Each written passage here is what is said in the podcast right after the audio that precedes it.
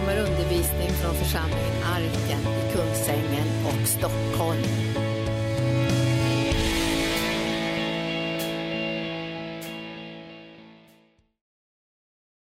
Känna dig och att du är den underbara, suveräna Herre som vi behöver så väl. Vi prisar dig för att ingenting är omöjligt för dig. Allting är möjligt för den som tror på dig och det som du har gjort för oss. Och därför vet vi när segern är vunnen så är den också segern vår.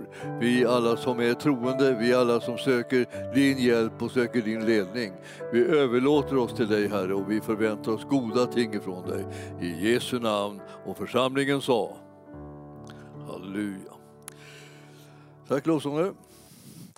Eh, vi eh, ska gå till Hebreerbrevet och titta det första kapitlet. Det är eh, ett väldigt speciellt brev det här. Alltså. Det man kan säga, man brukar tala om att det liksom är skrivet, skrivet till folk som, som har judisk bakgrund liksom så, och har blivit kristna. Eh, och, eh, om man tänker att ja, då, då är det väl något speciellt budskap som är, är då till dem.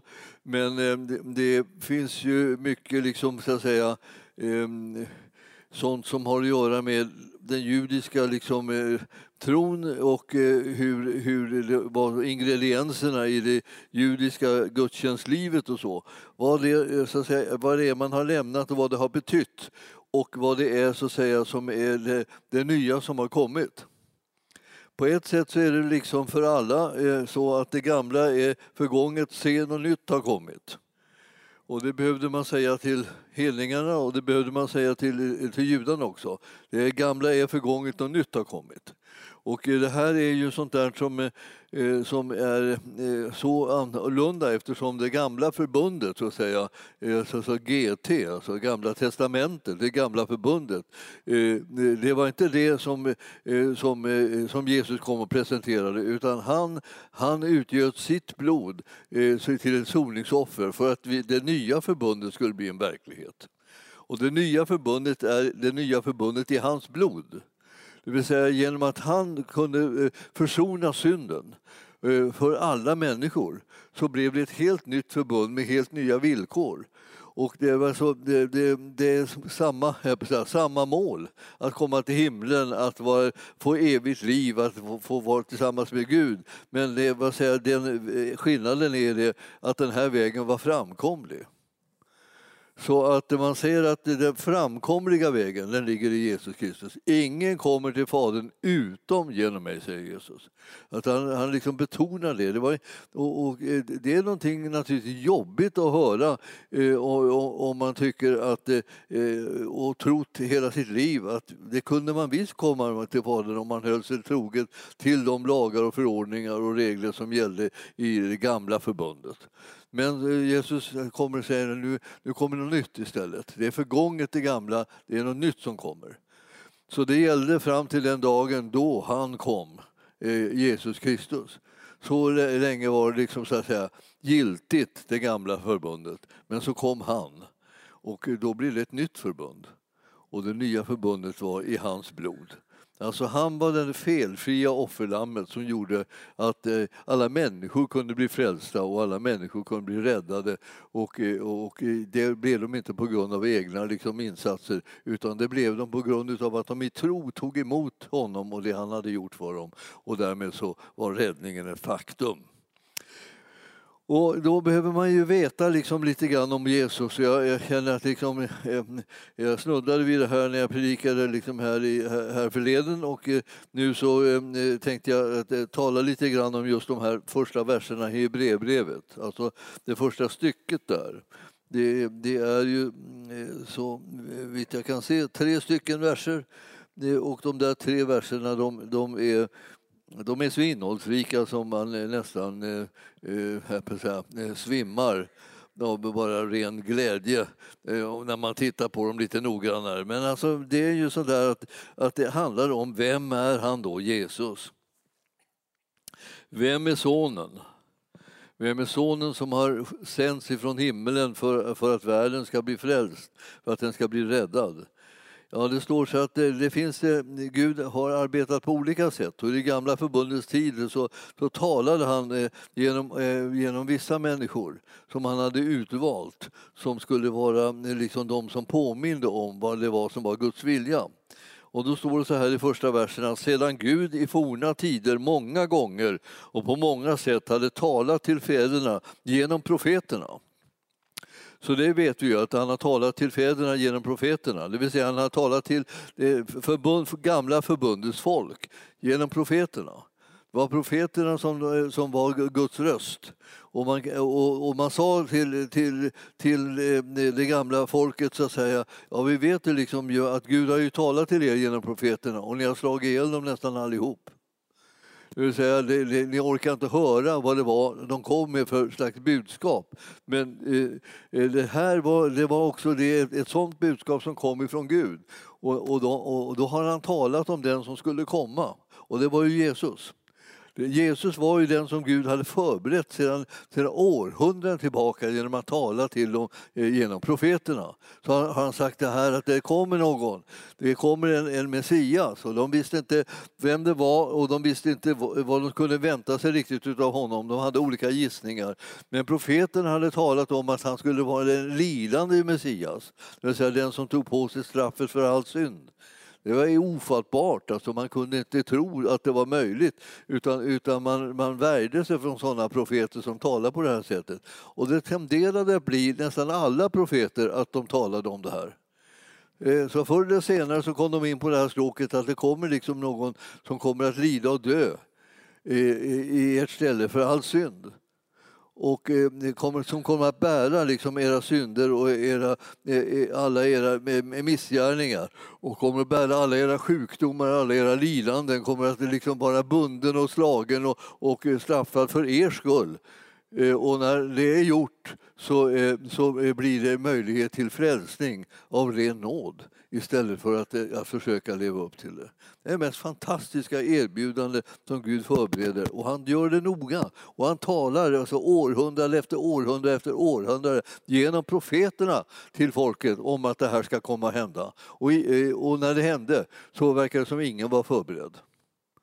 Alla var som, som, som slog som som bara gapade och, och förstod ingenting. De trodde det här, det här var något liksom ruskigt angrepp på, på, på, på det som var eh, den egna religionen och den egna tron. Och, och eh, det, man trodde att det var, ill, eh, alltså bara ett illdåd. Liksom, man försökte stå, återigen göra samma sak som man gjorde förut, man dödade profeterna.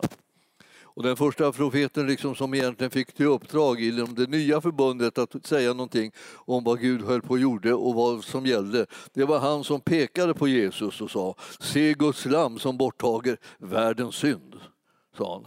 Och det var Johannes döparen. Det stod honom dyrt att han sa så. Ja, han förlorade huvudet. De högg, av, högg helt enkelt av honom bara liksom som, som en slags underhållning under en fest. Han var inte värd någonting.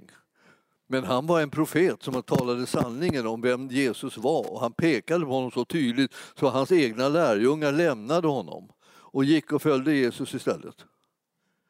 Och då, när han kommenterar det så säger han det är bara som det ska. Att, liksom att jag förminskas och att han liksom växer till. Alltså alldeles helt enastående och uttalande. Hur orkar han liksom vara så, för att säga, eh, ödmjuk inför det som hände? När liksom, de gick sin väg till någon annan, tänkte man, va? Och, och, eh, och där stod han. Och sen när, när de liksom hade gått sin väg och så här så, så var han ju orolig för liksom, var, var det här verkligen värt priset? Var det så här det skulle vara? Alltså, från sitt fängelse då, innan de högg huvudet av honom så, så sände han bud till Jesus och frågade var det du som skulle komma eller ska vi vänta på någon annan? Har jag tagit miste? Har jag liksom riskerat hela mitt liv alldeles förgäves? Eller hur är det? Och då, då, då svarar Jesus här, tala om för Johannes vad det är som, ja, vad som händer runt omkring mig hur människor liksom blir helade och befriade och upprättade och förlåtna och försonade. Tala om det för honom. Så här händer det där jag håller på och verkar. Då vet han vem jag är, för han känner igen tecknen på Messias. Alltså han gjorde de här undren. Och det här är så, så, så är starkt att tänka liksom att när han fick höra det, då kände han ja, då hade mitt liv mening alltså då var det inte förgäves liksom, att jag liksom eh, påpekade den här sanningen och, och, och, och, talade ut alla de här obekväma sakerna inför folket och eh, som resulterade i att mitt liv liksom, eh, tog slut. Johannes döparen var en av de här då, den sista i raden av de profeter som kom fram på det här viset och som fick offra sitt liv. Och de var så jagade och kungar för ständigt och jämt var de här profeterna genom tiderna. Men det står där att i det gamla förbundet så, så gjorde Gud så att det var många gånger och på många sätt som han talat till fäderna genom profeterna. Och det han talade om var att Jesus skulle komma, att han skulle födas och att han skulle offra sitt liv för, till försoning för världens synd. Och du och jag som står i andra änden om vi säger så, av det här skeendet och tänker på att nu är vi de som har fått våra liv försonade med Gud genom tron på Jesus och det han gjorde. Eh, vi är de, de oerhört välsignade. Eh, alltså, han är underbar, han är suverän, han är enastående, han är beundransvärd. Vi sjöng om det där, det var ju liksom precis som en, en sång så där, som var precis i linje med den text som jag ska hålla på med här. Eh, det gladde mig. Därför att man beundrar Jesus alltså, och följer honom och man gör det därför att han är den som han säger att han är. Han är den som vi behöver, han är den som vi ska följa, han är den som vi, vi ska ära och lyfta upp inför människorna. Han är den som vi inte ska skämmas för en enda sekund. Utan vi ska, vi ska vara, leva så som de, de, den, de profeter som vågade vittna om honom och stå för honom i alla eh, olika förhållanden och i alla olika liksom, situationer av tryck och press och, och så. Eh, så står det att de, de, han har talat till fäderna genom profeterna. I vers 2 står det och han har nu i den sista tiden talat till oss genom sin son. Så nu talar Gud till oss genom sin son. Och det är sonen som vi ska höra på. Och det där känner vi igen, liksom, när vi bara säger den där formuleringen så vet vi att uppe på förklaringsberget så, så, så, eh, eh, så vart det så att, eh, att det kom en röst och där var Jesus tillsammans med Moses och Elia och så var han där med några, några av lärjungarna, tre stycken. Och så kom en röst ifrån himlen och sa, denna är min älskade son, lyssna på honom, hör på honom. Alltså. Och det där, det där är så där, fantastiskt starkt alltså, att nu i den här tiden så är, talar Gud till oss genom sin son. Han talar genom sin son på det sättet att det som sonen gjorde, det som sonen sa, det, det var det som också eh, vi skulle liksom ta till oss som ett tilltal. Och det följer oss genom hela livet, alltså, att det här är sanningen som vi behöver eh, liksom hålla fast vid under alla livets omständigheter och situationer då kommer vi att bli stående istället för att falla när trycket kommer, när omständigheterna liksom är ogynnsamma och när vi får det kämpigt på olika sätt i livet. Vad, vad är det som ska hålla en stående? Jo, Herren, han som Gud har talat till eh, eh och genom till oss så att vi vet vem han är, så att vi inte liksom rasar ihop bara för att det liksom tar, tar emot lite grann och blir lite kämpigt. Och man kan säga, även när det blir mycket kämpigt så eh, rasar vi inte ihop då heller. Därför att det här är liksom någonting som, som Herren har utlovat. Alltså, han är den som är vår styrka, han är den som håller oss stående. Och, så, och, och skulle vi liksom se ut som om vi rasade så reser han oss upp igen. För att han tänker inte lämna oss i sticket. Det är en sån Herre som vi har. Och därför så när vi liksom tänker på honom och, och, och, liksom, och tackar Gud för honom så blir det som att vårt liv, eh, vårt liv blir liksom stabilt och eh, vårt liv blir meningsfullt och värdefullt. Och vi söker ibland så, människor pratar om att de, de vill ha mening med, med sina liv och de vill göra meningsfulla saker och sådär. Eh, ja, det, är, det är verkligen en bra idé att försöka leva meningsfullt. Men, men ni förstår att, att eh, om, om man lär känna Jesus så förstår man att just livet, det meningsfulla livet ligger i kopplingen till honom som Gud har sänt. Han som, han som är sanningen. Och inte nog med det, han som är verkligheten. Och, och det där med verkligheten, alltså jag, jag tänker på det ibland så att jag tänker, det är så mycket som pratar om vad det är som är verkligt och, och, och inte. Men Jesus är själva verkligheten. Och eh, i honom, alltså eh, i Jesus, så finns eh, verkligheten själv uppenbarad. Och det där läser vi från Kolosserbrevet 2.17. Då står det där om att det är verkligheten själv, alltså i Kristus Jesus. Det, det, det, jag, jag, tänkte på det där eh, ordet, det, det är ett sånt fascinerande ord. Jag ska se om jag, jag har det här någonstans. Kolosserbrevet, Filipperbrevet. Eh, Kolosserbrevet brukar det vara i den ordningen och det var det också den här gången. Och eh, där så står det allt eh, detta är bara en skugga av det som skulle komma. Eh, alltså olika ordningar som rådde i, liksom, i gamla förbundets tid.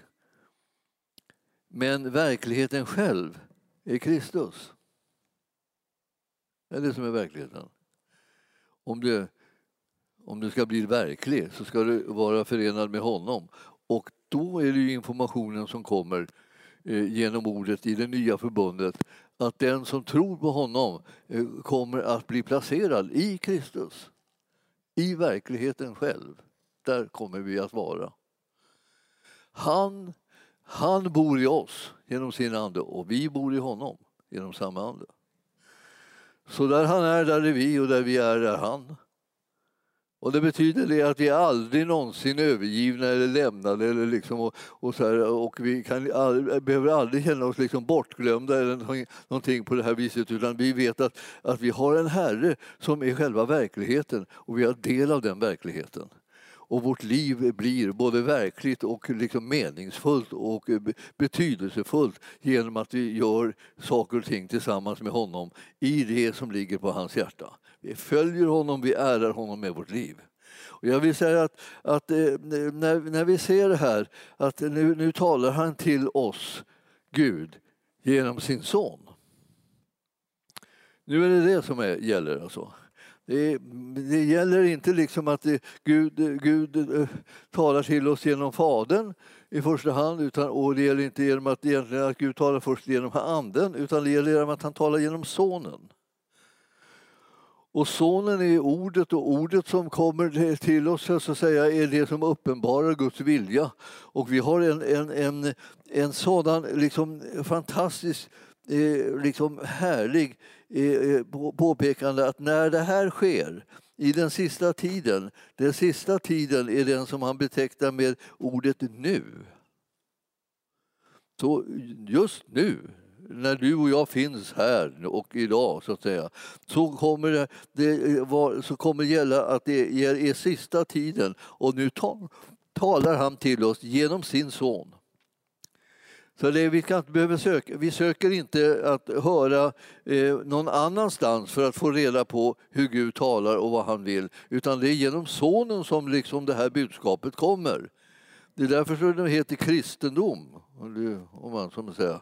Det beror på att det, liksom, det handlar om honom först och främst. Det är det, det är det, som är Guds val. När det gäller att presentera eh, sig och sin vilja för människorna så talar han till oss genom Sonen. Förr talade han genom profeterna. Eh, var, de, de, blev inte speciellt väl mottagna och eh, det kostade dem livet. Nu talar han genom Sonen. Ja, de, de dömde också honom till döden. Och eh, eh, han, han gav sitt liv, men då skedde det stora misstaget i andevärlden. Att de, att de försökte döda den som inte hade någon synd och därför inte kunde behållas av döden. Utan bara så länge som det var frågan om att betala priset för synden som vi hade begått. Men sen var han fri att uppstå ifrån de döda. Och han uppstod alltså för vår rättfärdiggörelses skull. Det vill säga att vi kunde bli godkända och accepterade av Gud. Så att vi kunde ha gemenskap med Gud genom tron på Sonen och hans gärning. Ingenting annat är det som är garantin för att du och jag liksom tillhör Gud och har ett hem i himlen. Det är säkert, alltså, inte osäkert, inte kanske, inte riktigt, vi hoppas det, utan absolut helt säkert att det är vad vi har. Därför att Jesus har vunnit den platsen för oss och för vår räkning. Så vi, vi vet hur det, hur det går. Och tänkte, vad är det för högmod att veta hur det går? Det kallas inte för högmod, det kallas för tro. Tro är inte liksom en gissningsstund, utan tro är en övertygelse, en fast övertygelse om sånt som man hoppas. Liksom. Det är liksom det som, och jag tänker ibland att man, alltså man måste ju läsa på ibland. Tänka att, ja, är det, står det här? Står det liksom, är det verkligen på det här sättet? Är det, är, är det så här det liksom ligger till med, med tron? Då? Om du går till Romarbrevet då, och tar en titt där på liksom hur det förhåller sig med tron. Så att det, det, tro, alltså I världen så är det, har tron blivit så bedrövligt eh, degraderad liksom, så, så att eh, det, den är liksom nästan eh, ingenting längre. Alltså tro, det, det, är någonting som man kan säga, eh, det, då vet man ingenting säkert. Men, men eh, ska se, var, det Hebreerbrevet kanske? Eh, jag som fladdrar omkring här.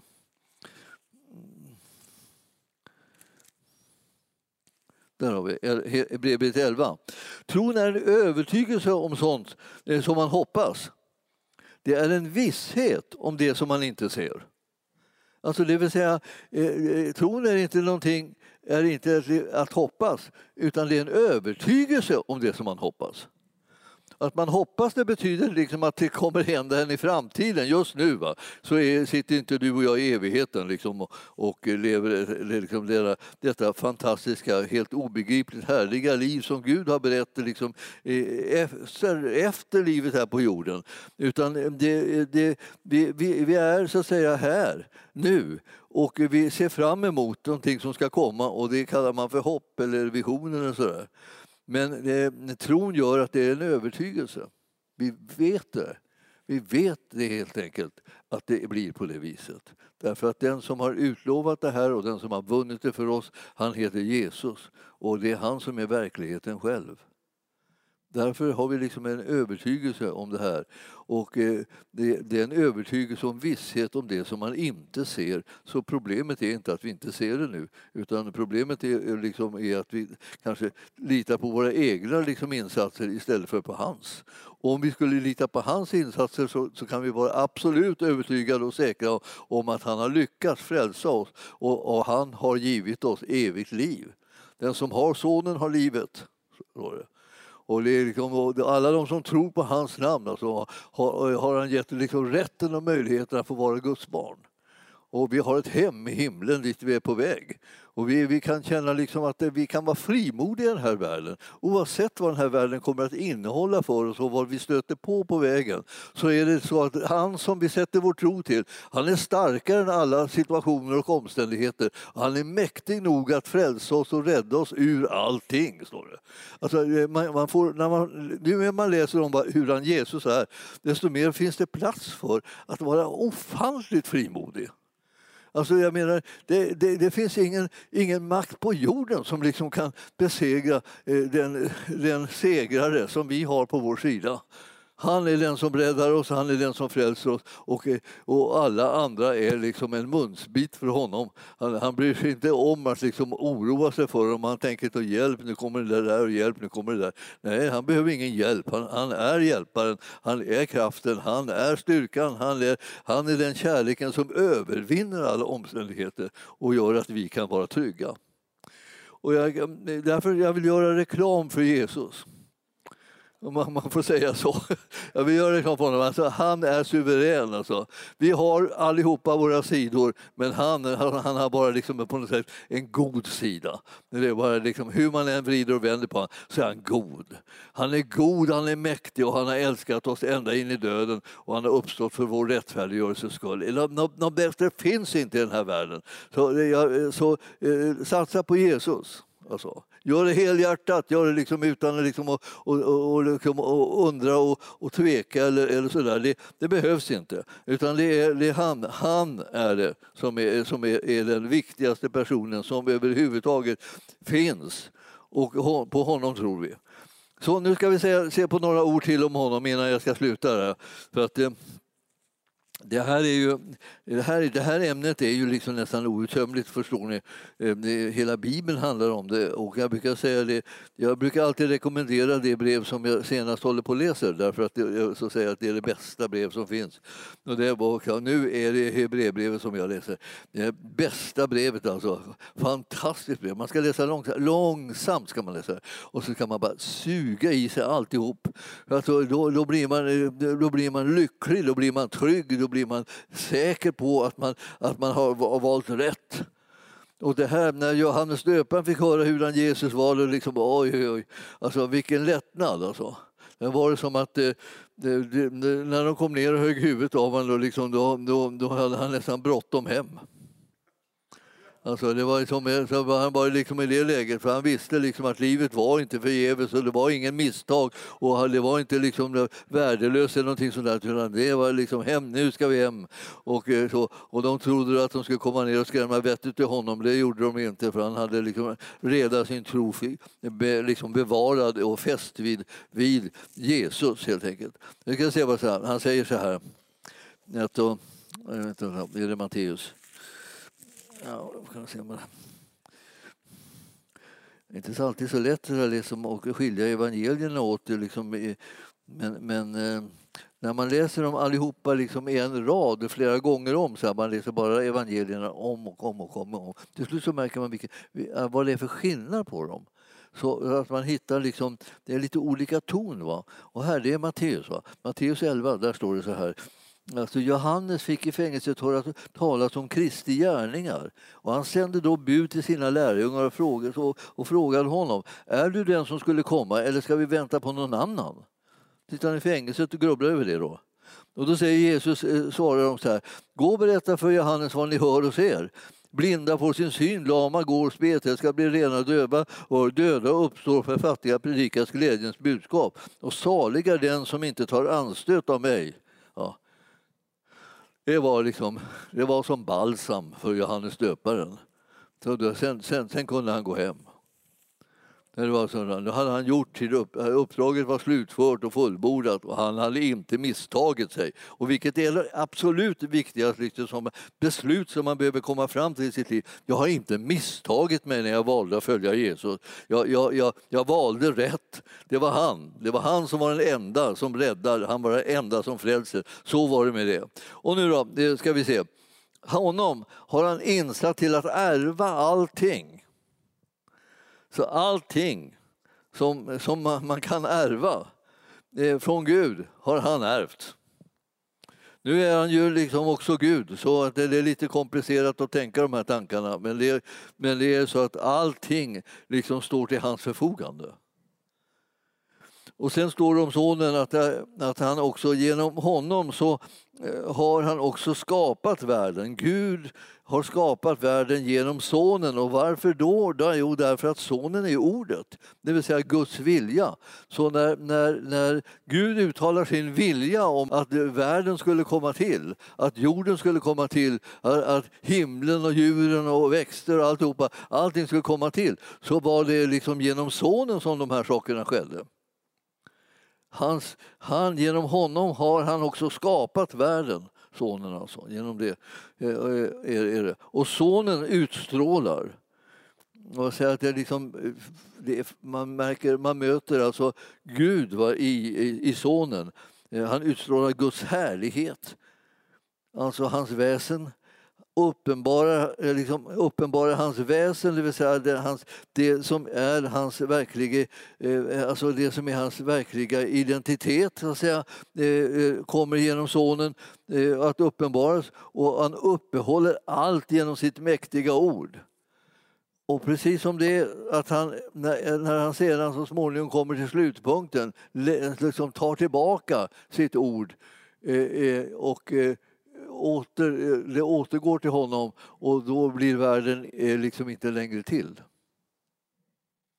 Så det slutar med att han tar tillbaka ordet som har upprätthållit världen och världen slut, slutar att existera. Och hur har det gått för oss då? Ja, vi är redan i himlen och eh, vi har gift oss med Jesus hela gänget. Så vi är liksom lite, lite speciellt där, liksom att vi, vi, vi, vi som är bruden eh, har ingått ett äktenskap med Jesus i den himmelska världen. Det, det, det är innan det här innan han drar tillbaka liksom, den här världen. Det finns, en, det finns eh, eh såna här, många sådana här liksom, fantastiska beskrivningar. Och så står det så här om honom alltså, eh, sedan han, det han har gjort innan dess, han har utfört en rening från synderna. Och det är det som gör att du och jag kan bli förlåtna och försonade med Gud. För reningen kommer genom att blodet har utgjutits som en betalning för synd. Utan alltså blod så finns det ingen, ingen försoning. Men med hans blod, som var ett fullkomligt rent blod som inte kom från någon som själv hade syndat, så blir hela mänskligheten försonad med Gud och alla de som tror på honom eh, blir de som tar emot det. Det är liksom erbjudet till varenda människa. Det är, liksom, det är viktigt att tänka på det, för vilken människa du än möter så, och så, så är det så att erbjudandet om att bli fullkomligt liksom, eh, försonad med Gud genom Jesu gärning och hans blod, det är stort till varje människa. Det finns inte liksom, de behöver inte vara på något visst sätt. Utan alltså, eh, Bibeln säger bara det att han, han frälser syndare. Alltså det, syndare är liksom, det är max vad man kan bli av fel slag om vi säger så. Då. Alltså, är man en syndare så, är det, så både är man fel och gör fel. Och, och hur, hur, går det för den? Den kan bli frälst genom tron på Jesus. Och hur kan den då som har varit lite skötsam, den kan också bli frälst genom tron på Jesus.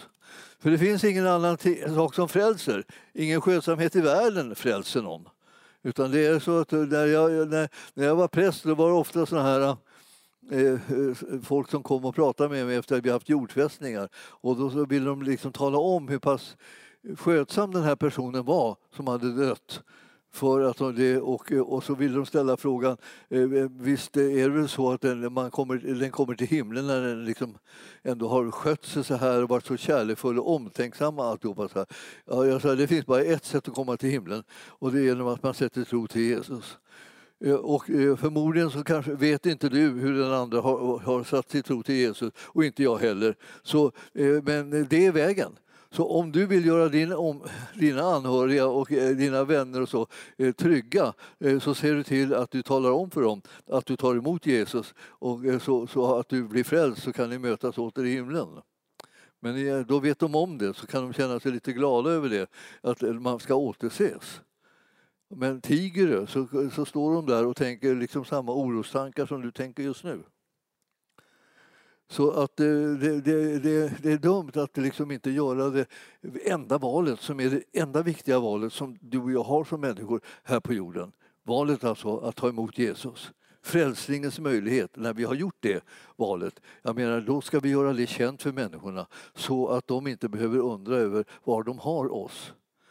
Så eh, det här är sånt där som, som jag känner som så eh, härligt att Jesus liksom kan ge en förvissning om var evigheten, vilka som tillhör evigheten. Och han har dött för alla, men alla har inte tagit emot honom.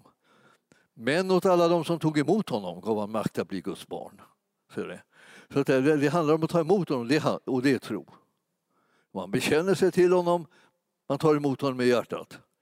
Han säger som han, Jesus kom in i mitt hjärta och frälst mig och förlåt mig mina synder. Och han kommer och han gör det. Därför saken är redan klar, den bara väntar på en mottagare. Någon som hör budskapet, någon som märker erbjudandet och när man då tar det till sig så kommer man att bli bärgad så att säga, för tiden och evigheten. Ja, och så sista, sista biten här då, på det här lilla stycket som vi har eh, nämnt någonting i korthet om då. Då säger att, och eh, eh, nu, så, nu sitter han på majestätets högra sida i höjden.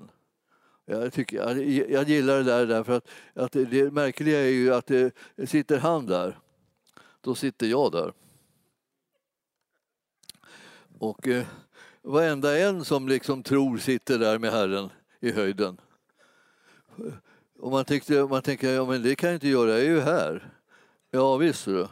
Och det blir, det, det blir, man blir lite grann liksom, eh, så här, överraskad över att man kan vara på flera ställen samtidigt. Men det beror på att man är sammankopplad med Jesus. För han är här också genom sin ande och, eh, och han är där vi är och vi är där han är. Så sitter han i höjden sitter vi i höjden. Så det, ni, ni förstår att det här är, det här är liksom så det är. Det som är bra med att sitta i höjden är att man kan se djävulen ovanifrån. Och man har honom under sina fötter. Så, så, Jesus har trampat djävulen, synden och, och, och, döden under sina fötter. Och eh, då så, då satt vi där med honom och trampade också. Så vi var, liksom, vi var liksom ett med honom i den gärningen. Så, så bli inte så förskräckt över fienden. Liksom, hans makt är bruten. Han har redan förlorat, saken är liksom redan avgjord. Och, eh, och du är på den segrande sidan. Och vi ska ta en liten, en liten titt på det där. Eh, jag har för mig nu att det stod i Efesierbrevet. Eh, är det någon som har en annan mening? Eller är ni, är ni överens med mig om att det var Efesierbrevet? Mm. Eh, ja, just det. Det är Efesierbrevet 2. Där, där finns den där fantastiska informationen alltså, om var vi sitter. Man kan säga det att jag, hur ska jag veta att jag sitter där? Därför att Guds ordet säger det. Det, det, det är det sättet man vet saker och ting så att säga, i det andliga. Att eh, man ser att det är precis så det sägs och så, så det står.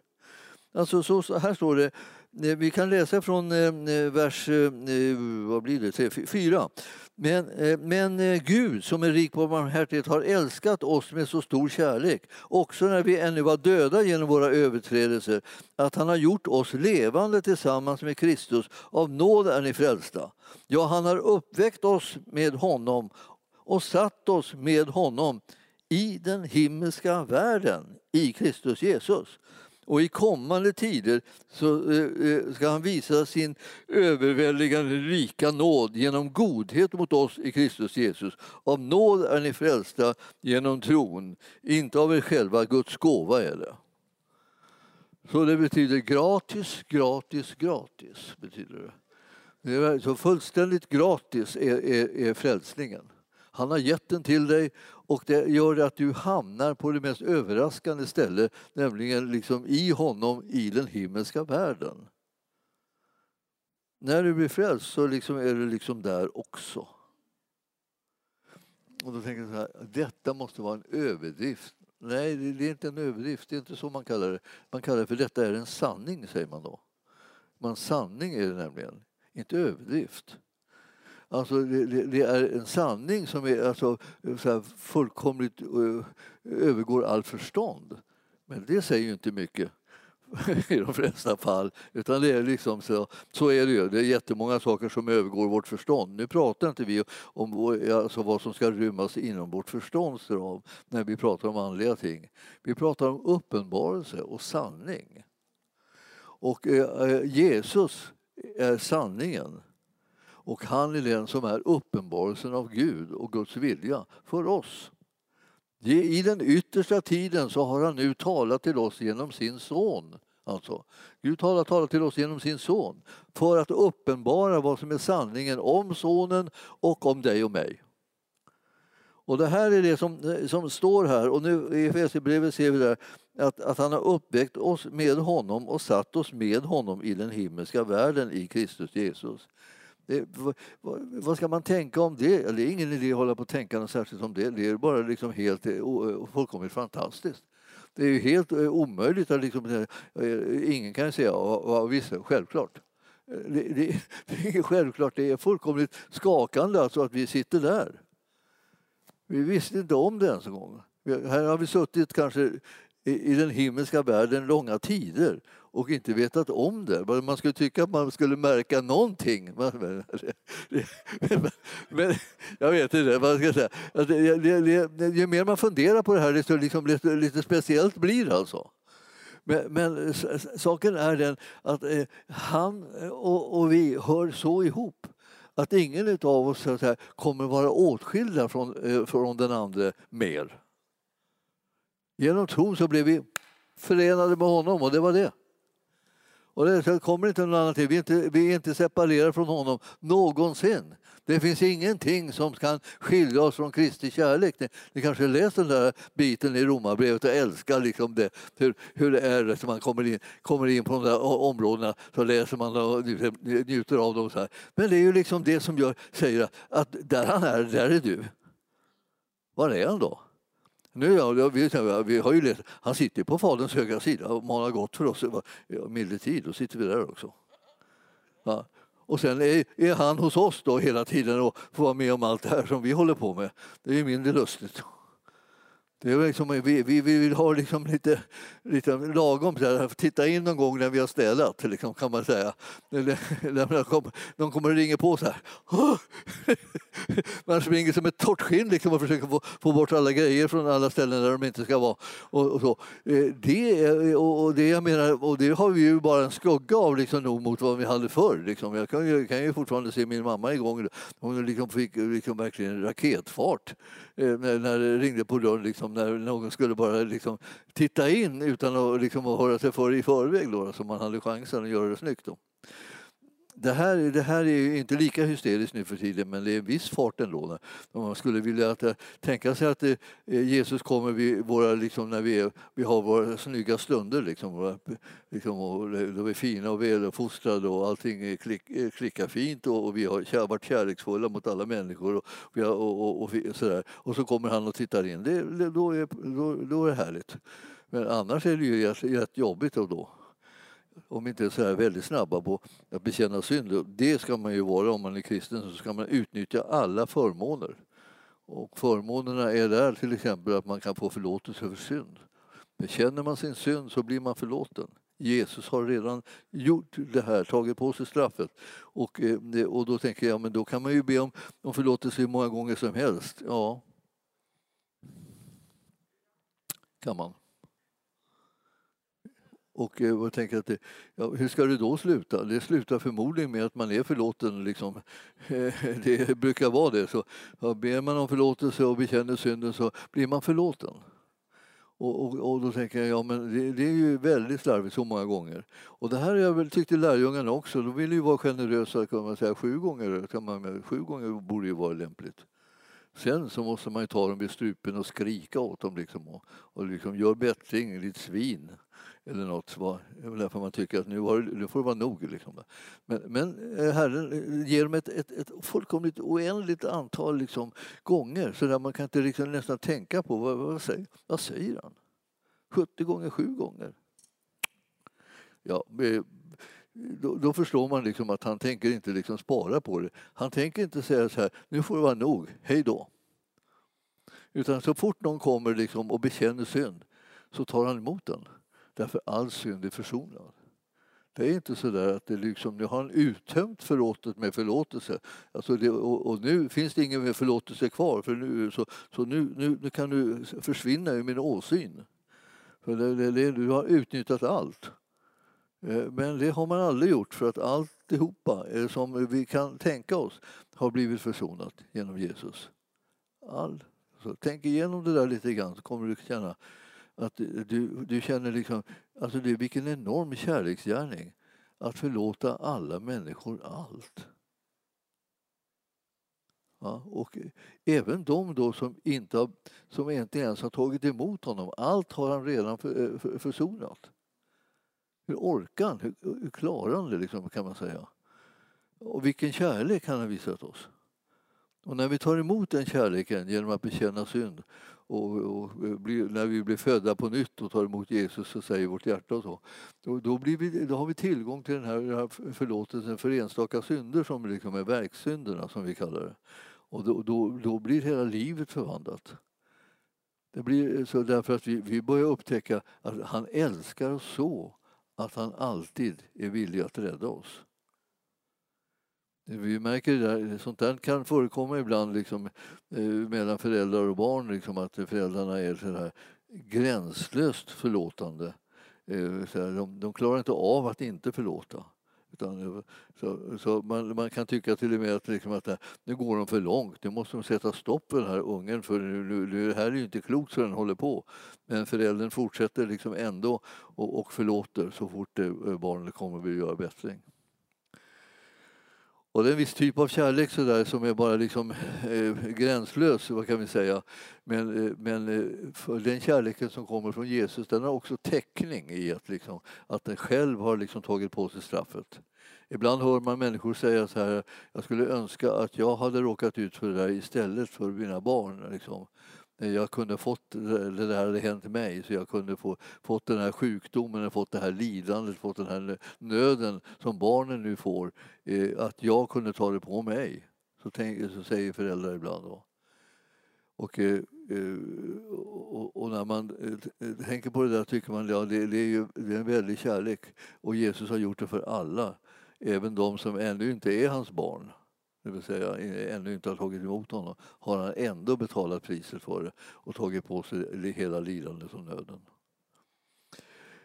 Eh, då och då behöver man då titta på den här, eh, den här filmerna som Jesusfilmer som berättar hans liv.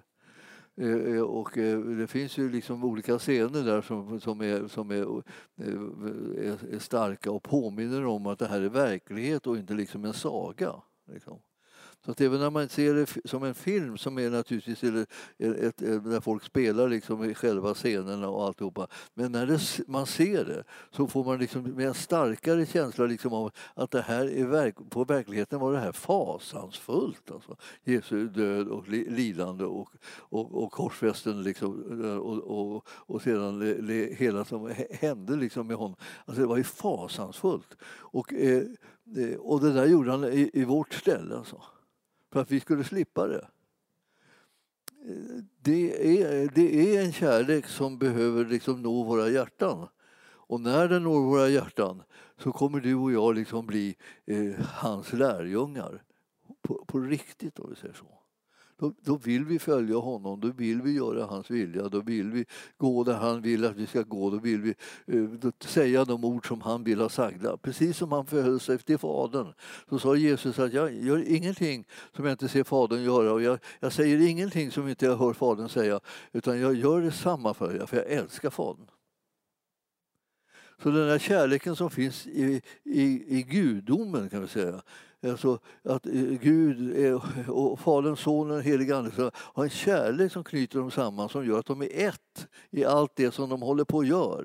Det är någonting som du och jag liksom kan bli delaktiga i när vi älskar tillbaka honom som har gjort det här fantastiska, enorma kärleksbeviset för oss. Och ibland så behöver vi liksom lite påminnelse om att det, det är på riktigt alltså. Alltså, eh, det finns ju filmer sådär om Jesu, Jesu eh, död och lidande som gör att man, som man knappt orkar se dem. För att de är så verkliga. Liksom. Det, är så, eh, så, det är precis det där alltså, fruktansvärda som, som skedde med honom. Det, och då känner man så här, ja, det, det, det gjorde han liksom när han kunde ha tagit sig ur det så valde han bara att säga jag säger ingenting för jag, jag bär på de andras skuld. Och rätt, eh, saken är den att det är den skuld som jag har fått så att säga, från mänskligheten, eh, för den måste man dö. Det finns ingen annan lösning.